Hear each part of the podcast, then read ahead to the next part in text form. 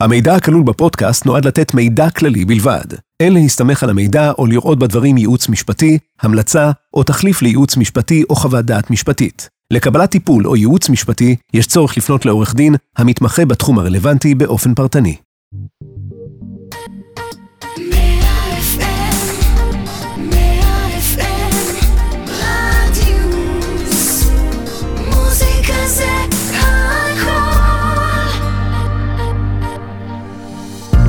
אל המאירי, פודקאסט על דיני משפחה, נכסים והרוקנרול שביניהם. עם עורך הדין זיו בייטל ושמאי המקרקעין גלעד המאירי.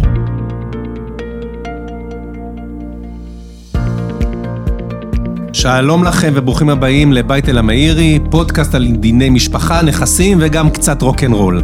אה, אנחנו נציג את עצמנו. אני עורך דין זיו בייטל, מומחה בענייני ירושה ומשפחה. ואני גלעד המאירי, כלכלן, משפטן ושמאי מקרקעין, ואנחנו שמחים להצטרף לנבחרת הפודקאסטים של רדיוס 100 FM. מדי שבוע אנחנו מדברים כאן בפודקאסט על סוגיות משפטיות, שבהם בני משפחה נאלצו להתמודד עם מקרים כאלה ואחרים, שבמרכזם עמדו דילמות של רכוש, של נדל"ן, נכסים, וגם כאן מגיע לנו קצת הרוקנרול וכל הבלאגן שנוצר סביב הדברים האלה. אז לפני שנצלול למקרה הראשון שלנו, נזכיר לכם שאתם יכולים להאזין לנו במגוון הפלטפורמות, באפליקציה, באתר, בספוטיפיי, באפל פודקאסט, בגוגל פודקאסט של רדיוס 100 FM. והיום נתחיל עם מה? עם פירוק שיתוף. וואי. מה זה פירוק שיתוף בכלל? מגניב. בוא נסביר רגע, אחר כך, מה אתה קופץ? אני, אני מתחיל, רגע. נדלקו מתחיל, פירוק שיתוף זה רגע. כסף, יאללה. רגע, כסף, אני על הכסף כאן. מה זה פירוק שיתוף? רגע, בוא נדבר שנייה על נדל"ן. פירוק שיתוף זה מושג בנדל"ן, קודם כל. כשיש לנו בעצם נכס, נדל"ן, זה לא משנה אם זה דירה, מגרש או כל פרויקט, יכול להיות יותר מבן אדם אחד הבעלים, יש שותפים. אז יש לנו שותפים, והשותפים האלה אה, לא תמיד נמצאים בהגדרה מוגדרת איפה בנכס. אם יש לי בניין ויש בו כמה דירות, ולי יש דירה ולחבר שלי יש דירה, אנחנו בכלל לא שותפים, לכל אחד יש את הנכס שלו. אבל כשאנחנו מדברים על שותפות במקרקעין, אנחנו מדברים על שותפות בלתי מסוימת, מה שנקרא במונח המקצועי מושה, מונח שעוד הגיע לנו מהחוק הטורקי. זאת אומרת, כשאני ואתה, למשל, אנחנו חצי-חצי, אנחנו חצי-חצי במגרש, חצי-חצי בחנות, בבניין, בכל דבר אחר, ואין לנו חלק קונקרטי משותף בנכס. אנחנו בעצם על כל הנכס במשותף חצי-חצי, בכל גרגיר חול ובכל בלוק שיש בו. ובמצב הזה זה יכול להיות גם בני משפחה, זה יכול להיות גם משקיעים. ומתישהו מגיע הרגע שאנחנו אולי רוצים לפרק את השיתוף, לעשות פירוק של השיתוף הזה, ולהתפרד אחד מהשני. איך עושים את זה? אפשרות אחת זה לבוא ובאמת לעשות חלוקה בעין, זה מכונה, שזה ממש חלוקה קונקרטית. אני אקח את החצי הזה של הנכס, אתה את החצי האחר, אני אקח חצי מגרש, אתה תיקח חצי מגרש.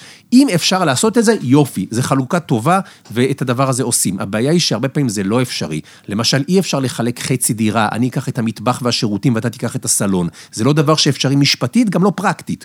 אתה גם לא יכול לפעמים מגרש לחלק חצי-חצי, כי אם יש נניח מגרש מינימלי, ואומרים לך, המגרש לא יכול להיות פחות מ-500 מטר, אז אתה לא יכול להגיד, אני אקח 250 ואבנה ואתה 250 ותבנה עליו, כי אי אפשר לבנות על 250, יש מגבלה בחוק, עד איזה גודל מגרש אני יכול לבנות עליו, או יכול להיות שאפשר לבנות עליו רק יחידה אחת על המגרש הזה, אז אני לא יכול לבנות חצי יחידה.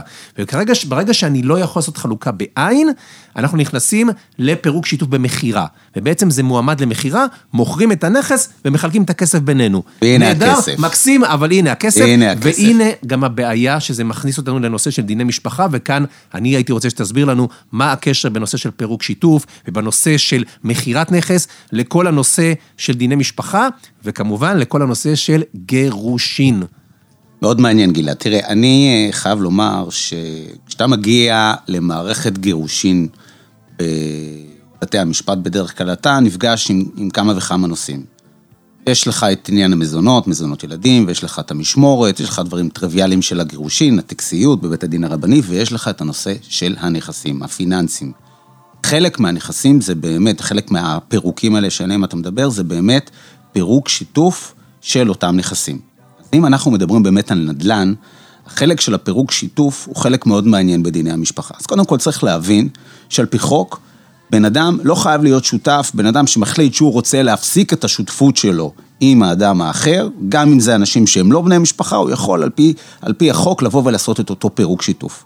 גם בענייני משפחה זה קיים. זאת אומרת, אם אנחנו לוקחים מקרה קלאסי, שיש שני, בעל ואישה, שהם בעלים על דירת מגורים אחת, הם בעצם יכולים לכפות אחד על השני את אותו פירוק שיתוף. זאת אומרת, יכול להיות סיטואציה שבמסגרתה אחד מהצדדים לא רוצה למכור, בוא ניקח, בלי להיכנס לעניין מגדרי, ניקח את העניין הזה שהאישה רוצה להישאר בבית, רוצה להמשיך לגדל את הילדים, עד גיל 18. אמרת לא מגדרי והיית הכי מגדרי. נכנסתי, בסדר. הכי עדיין- מגדרי שיש. בסדר, הבעל, הבעל, הבעל רוצה... הבעל רוצה לעשות ילד ולגדל אותו בבית. בדיוק, מצוין. והאישה רוצה לממש את, ה, את, ה, את הנכס הזה ואולי אה, לעבור עם הבעל מספר 2, אזי במקרה הזה אי אפשר לכפות את, את אותה דירה שהיא תישאר גם לשנים, לשנים, לשנים הבאות, ולמעשה כבר להיכנס לתוך תהליך של פירוק שיתוף. אז מה זה באמת פירוק שיתוף בענייני משפחה? רגע, אני, אני רוצה, לא, לא, לא הבנתי. אוקיי. עזוב רגע בני זוג מתגרשים, עזוב יחסים גרועים. בעיקרון אתה אומר, יש בעל ואישה, רשומים חצי וחצי בדירה, יכול כל אחד מהם בכל נקודת זמן לבוא ולהגיד, תקשיבו, אני רוצה למכור את החלק שלי, ומבחינה פרקטית למעשה, הוא בא ואומר, אני לא עכשיו מוכר את החצי שלי, שם הודעה ביד שתיים למכירה חצי דירה, בבקשה, מישהו רוצה לקנות, להיכנס כאן יחד עם אשתי לגור בדירה, או להשקיע ולקבל דמי שכירות על החצי, אלא למעשה במצב כזה, הוא יכול לפנות לבית משפט, ופשוט לבוא ולהגיד, אני מעוניין לפרק את השיתוף, ולמעשה דרך בית משפט להכריח את השותפה שלו, שהיא כרגע אשתו שאוהבת אותו, אחרי הרגע הזה היא כבר הפסיקה, להגיד, אני רוצה למכור את הדירה בשוק, בשלמות. של שנינו. ושנינו מכיר- יוצאים החוצה. אתה מכיר... או אחד יקנה את השני, אתה ישלים. מכיר אפשרות שבן אדם מוכר את החצי שלו ויש באמת איזה קונה פוטנציאלי שירצה להיכנס למיטה עם שותף אחר, עם אותו בעל או אישה שנמצאים? לא, זה מאוד אגב, מאוד קשה. כמובן שלא אפילו לא למטבח הוא לא ייכנס. נכון. זה, אז- זה, לא, זה לא יקרה לעולם. אז באמת דרך המלך זה בדיוק כמו שעכשיו תיארת, זה לגשת לבית משפט, עד כמה שזה לא נעים ולא נחמד, אבל זה דרך מאוד מאוד אה, אה, נגישה. ללכת לבית משפט ולבקש אותה, את אותה תביעה לפירוק שיתוף, כי אם אתה לא תצליח לשכנע את הצד השני שלך, שעושים את זה בדרך טובה, ולפרסם את זה ביד שתיים ויקום בים ומוכרים, זאת הדרך, זו דרך המלך במרכאות, פונים לבית המשפט ומבקשים את עזרתו בדרך כלל. כשאנשים נכנסים לתוך תהליך פירוקי כזה, אותה תביעה לפירוק שיתוף, אז גם בא השכל לצד השני, כי אז הוא מונע מעצמו את הכניסה של גורמים נוספים שצריכים להיכנס, כדוגמת שמאים נכבדים שצריכים להעריך את שווי הדירה, כדוגמת אה, אנחנו, כונסי הנכסים, כונסי נכסים. כן, כיף גדול. רגע, אבל, אני, אני רוצה רגע לחדד רגע למאזינים, למאזינות. ה- בעצם יוצא שהתהליך של פנייה לבית משפט לפירוק שיתוף במקרקעין, נושא אפור, נושא נדל"ניסטי במהותו, הוא בעצם הצעד הראשון בגירושין, נכון, הרבה פעמים. אתה צודק. כי אני אגיד לך מה קורה, בדרך כלל העניין, הרבה מאוד אנשים, זה נשמע אולי קצת מוזר, אבל הרבה מאוד אנשים מנהלים את תהליכי הגירושין in-house. הם בעצם מחליטים, אף אחד לא רוצה לעצ- לעזוב את המבצר, אף אחד לא בא ואומר, טוב, אני עכשיו עוזב. יש את המקרים שאתה בא, אחד, אחד עוזב, אומר, אני עובר עכשיו לבית אחר, מתחיל עכשיו תביעות גירושין. לא. הרבה מאוד מה, מהמקרים, דווקא כשמנהלים את זה בתוך הבית, עד כמה שזה קשה, ועד כמה שיש אמוציות בפנים, מנהלים את זה בתוך הבית. אבל אם אתה מנהל את זה בתוך הבית, יש לך, אתה מונע מעצמך מלהיכנס לכל מיני סוגיות שרלוונטיות לעניין הגירושין. למשל, איך אתה יכול להתגרש במדינת ישראל, אם אתה חי באותו בית עם הצד השני. לך לבית הדין הרבני, יגידו לך, חבר'ה, רק כשאתם מפרקים, רק כשאתם גרים במגורים נפרדים, אז אתם יכולים לבוא. זאת אומרת, אם אני צד שרוצים להתגרש ממנו, והוא לא כל כך מעוניין בזה כרגע, אז מספיק בזה שאני בעצם לא יקום ויצא מהבית, והצד שרוצה להתגרש גם לא קם ויוצא, כי אולי אין לו איך, אולי הוא לא, לא רוצה גם, הוא לא רוצה לקום וללכת מחר להיות ברחוב או להיות באיזה דירה שהוא שוכר, אז בעצם זה תוקע אותו. זאת אומרת, אם, אם, אם כל עוד אנחנו נמצאים תחת קורת גג אחת, הוא בעצם לא יכול להתקדם עם הליך הגירושין. אתה צודק, לא רק בזה אגב, לא רק בעניין של הגירושין עצמם בבית הדין הרבני, גם בנושאים הרבה יותר טריוויאליים שהיא בענייני, משפחה, למשל, משמורת ילדים. איך אתה יכול עכשיו להחליט עם מי הילדים הולכים, אם אתם חיים באותו בית? אתה לא יכול לקבל באמת החלטה האם הבעל או האישה, זה אולי קצת לנושאים בפינות אחרות, אבל כדי לראות באמת להתחיל את התהליך, הכל מתחיל באותה תביעה לפירוק שיתוף. אז לפני שאנחנו באמת זולגים לנושאים אחרים, אני באמת רוצה להיכנס רגע לטכניות, עד כמה שזה נשמע, אבל כן חשוב שנבין איך זה עובד. כשאני כצד שמעוניין בפירוק שיתוף, ואין לי את השיתוף פעולה, אין לי, עם מי לדבר בצד השני, כי הוא נאחז בקרנות המזבח ורוצה להישאר, ויש לו בכלל אספירציות להישאר עד גיל 18, שהילדים שלו יישארו בבית אחד, אני נאלץ להגיש תביעה לתפארת מדינת ישראל, בית משפט לענייני משפחה, או בבית הדין הרבני. ואז למעשה אני נפגש עם החוק ועם אותו שופט או דיין שלמעשה מכריח אותנו, את הצדדים, ללכת להליך פירוקי. הוא מוציא צו. הוא מוציא צו, הוא מוציא צו. צו לפירוק שיתוף. אני אגיד לך, הצווים האלה מגיעים גם אלינו למשרד. נכון. ובעצם בשלב הזה, לפני שמוצאים את המכירה בחוץ, אז באים ואומרים, רגע, בואו תעשו הערכת שווי של הנכס. אם זה דירה או, כל, או, או, או, או, או נכס אחר. רגע, רגע, רגע, דקה, לפני שאתה נכנס לתמונה, אני כבר, אני רואה שאתה מקחקח כבר את הידיים ואתה כבר אני- רואה את אני הכסף. כבר מתחיל לכתוב כאן את. הדוח. קודם כל, כשאתה נפגש באמת בבית משפט, אז בית משפט מנסה קצת להרגיע, כי בית משפט מבין שיש כל מיני אנשים שעשו חגיגות על חשבון הזוג המסכן הזה. יש את הכונסי נכסים, יש את השמאים, מנסה להסביר להם שכדאי להם לעשות את זה לבד ובנפרד. אחרי שבתי המשפט למעשה אה, לא מצליחים להכניס רציונל לתוך בני הזוג הזה, אז זה באמת מתגלגל להליך פירוקי, ובאמת בתוך התהליך הפירוקי ניתן אותו צו לפירוק שיתוף, מתמנים כונסי נכסים, זה בדרך כלל עורכי הדין שמטפלים בתיק, והבראבו ממנים, מה? גלעד. שמאי. שמאי. א'. שמאי שיעריך את שווי הנכס, אה, ו- ו- ושים לב, איך אומרים, אנחנו הרי עושים את הדבר הזה יום, יום ביומו. אנחנו, כשאתה עושה שומה לנכסים כאלה, זה לא למשל שומה שעושים לבנק, למשכנתאות. זה שומות מאוד מפורטות, ובעיקר מאוד מדויקות ומנסות להיות כמה שיותר ריאליות, כי בעצם, לפי השווי שייקבע, יבוא אחר כך כונס הנכסים ויוציא למכירה בשוק.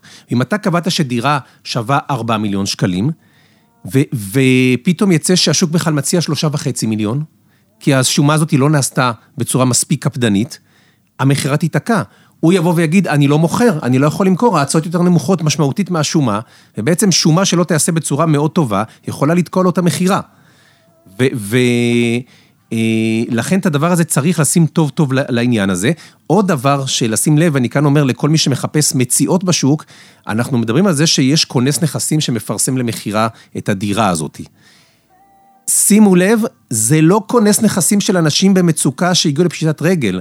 זאת אומרת, כל מי שבא ואומר, אני עכשיו אלך ואחפש מודעות של כונס נכסים ואקנה דירה בזול, זה לא זה, לשים לב לסוגי המודעות. עכשיו הרסת לנו את אחד הסודות הכמוסים של עורכי הדין כונסי נכסים, עכשיו ר- חצי מהאוכלוסייה לא תגיע, אבל אתה צודק, נכון. אז, לכן, כשמציעים את הדבר הזה, בא בעצם כונס לנכסים, הוא מציע למכירת דירה בשוק החופשי, הוא לא מתכוון להתפשר על המחיר, אין כאן בעיקרון איזה מצוקה של איזה בנק שיושב ואומר, נכון, לא מעניין נכון. אותי, אני מוכר, העיקר להחזיר את ההלוואה, הוא יחפש את המחיר המקסימלי, להפך, הוא יעשה תחרות בין הקונים ויעשה אה, אה, אה, ביניהם אה, סוג של מכירה פומבית, מי ייתן את המחיר הכי גבוה. בוא נספר באמת איך זה קורה, גלעד, כי זה חלק מעניין, ואפילו על זה מעניין אני מאוד. הבנתי שיש כל מיני סיפורים, אה, סיפורים. איך אומרים, בתחום האפור. בתחום האפור, אה, אם לא יותר גרוע מזה. אז קודם כל בוא נסביר איך באמת הדברים האלה קורים. אני יכול לקרוא לזה, אני יכול לתת לזה טייטל נורא פשוט.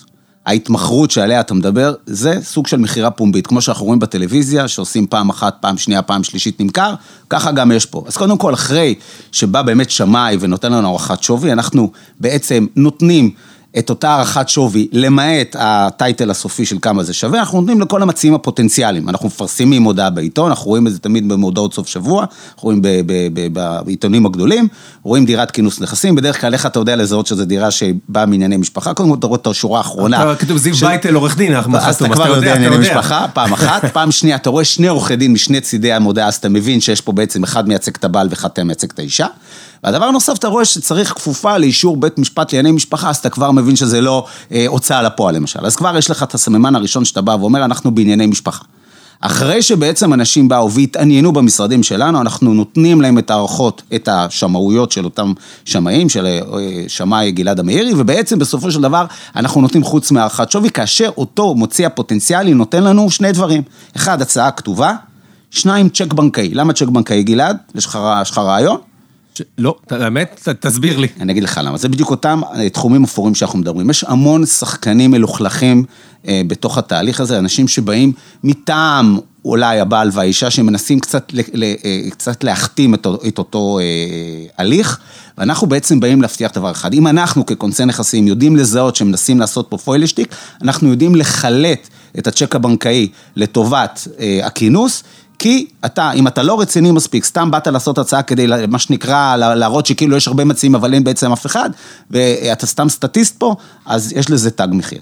אז אחרי שאספנו את כל החבר'ה האלה, אנחנו מכנסים אותם במשרדים המפוארים שלנו, מכניסים אותם בתוך החדר ישיבות, ועושים את אותה מכירה פומבית. אותה מכירה שבעצם אנחנו נותנים את ההצעה.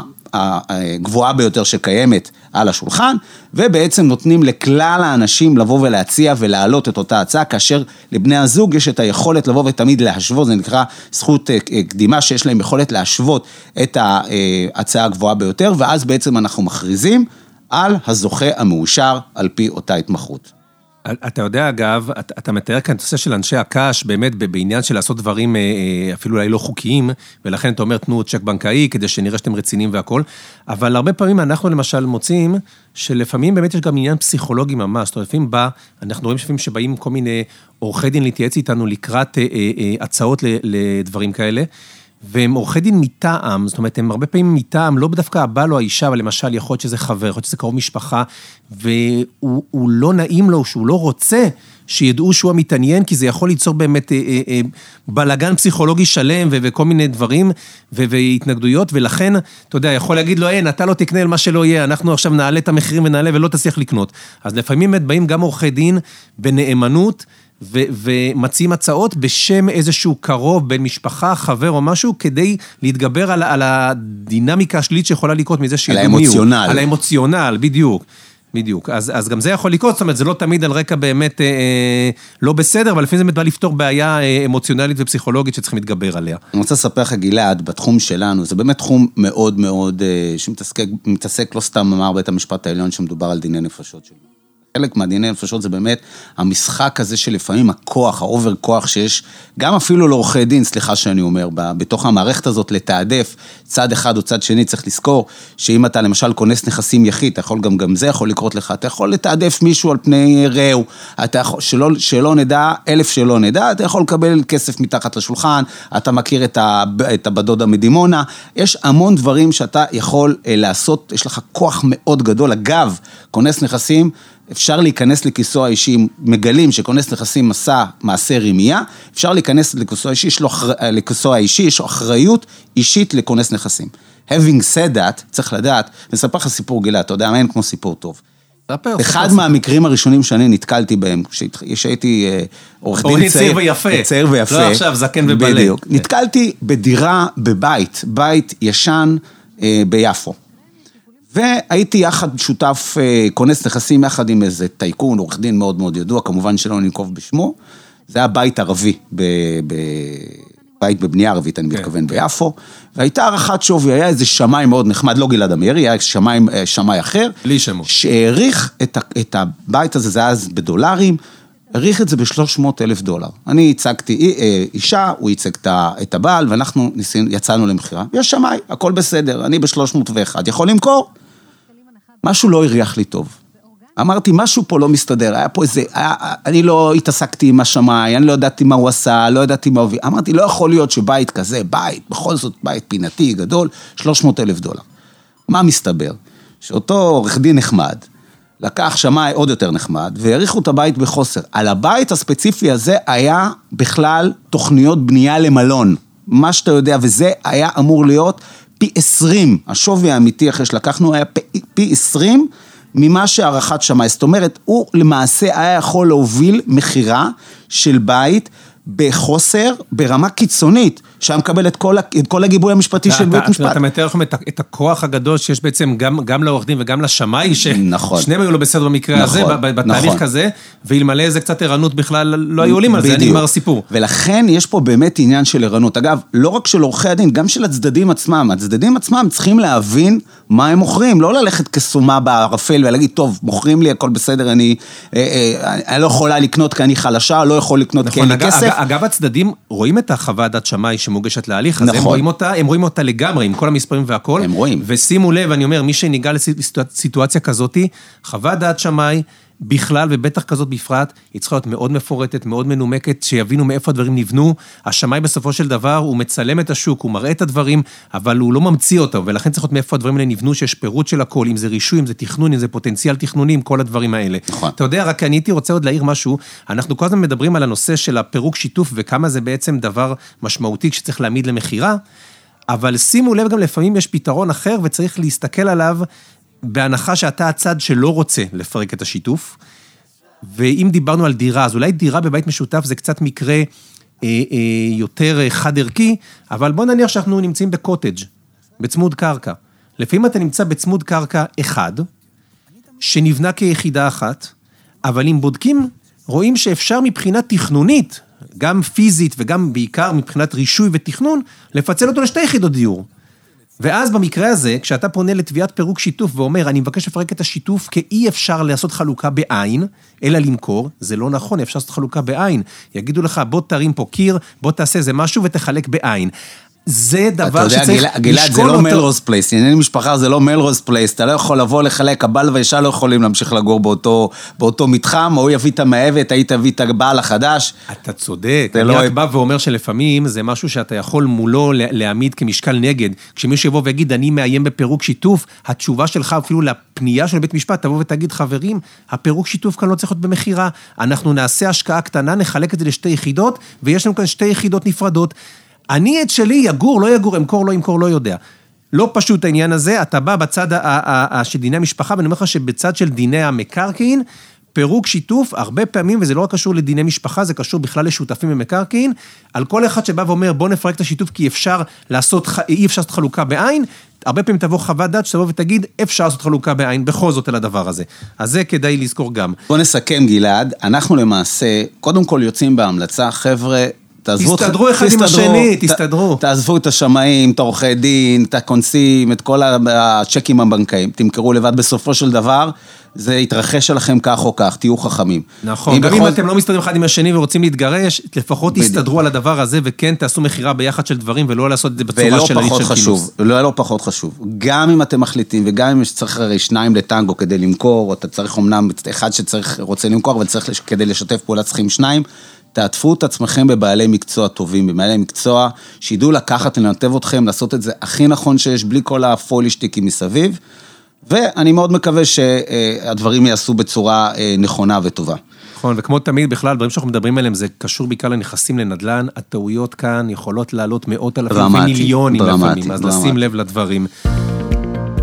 טוב, חברים, איזה כיף שהייתם אצלנו. תודה רבה, תודה רבה על הפרק, על הפרק הנחמד שהשתתפתם איתנו. אה, אתם יותר מוזמנים להאזין לפרקים נוספים של בית אל-אמירי במגוון הפלטפורמות של רדיוס 100 FM, באפליקציה, באתר, בספוטיפיי, באפל פודקאסט ובגוגל פודקאסט של התחנה. אה, שימו לב, אנחנו גם מעדכנים בפייסבוק ובאינסטגרם של רדיוס 100 FM כשעולה פרק חדש, אז אה, תעקבו, תשתפו אחרים בפרקים. תודה לצוות שלנו כאן באולפן, תודה לך, בייטל. תודה, מאירי.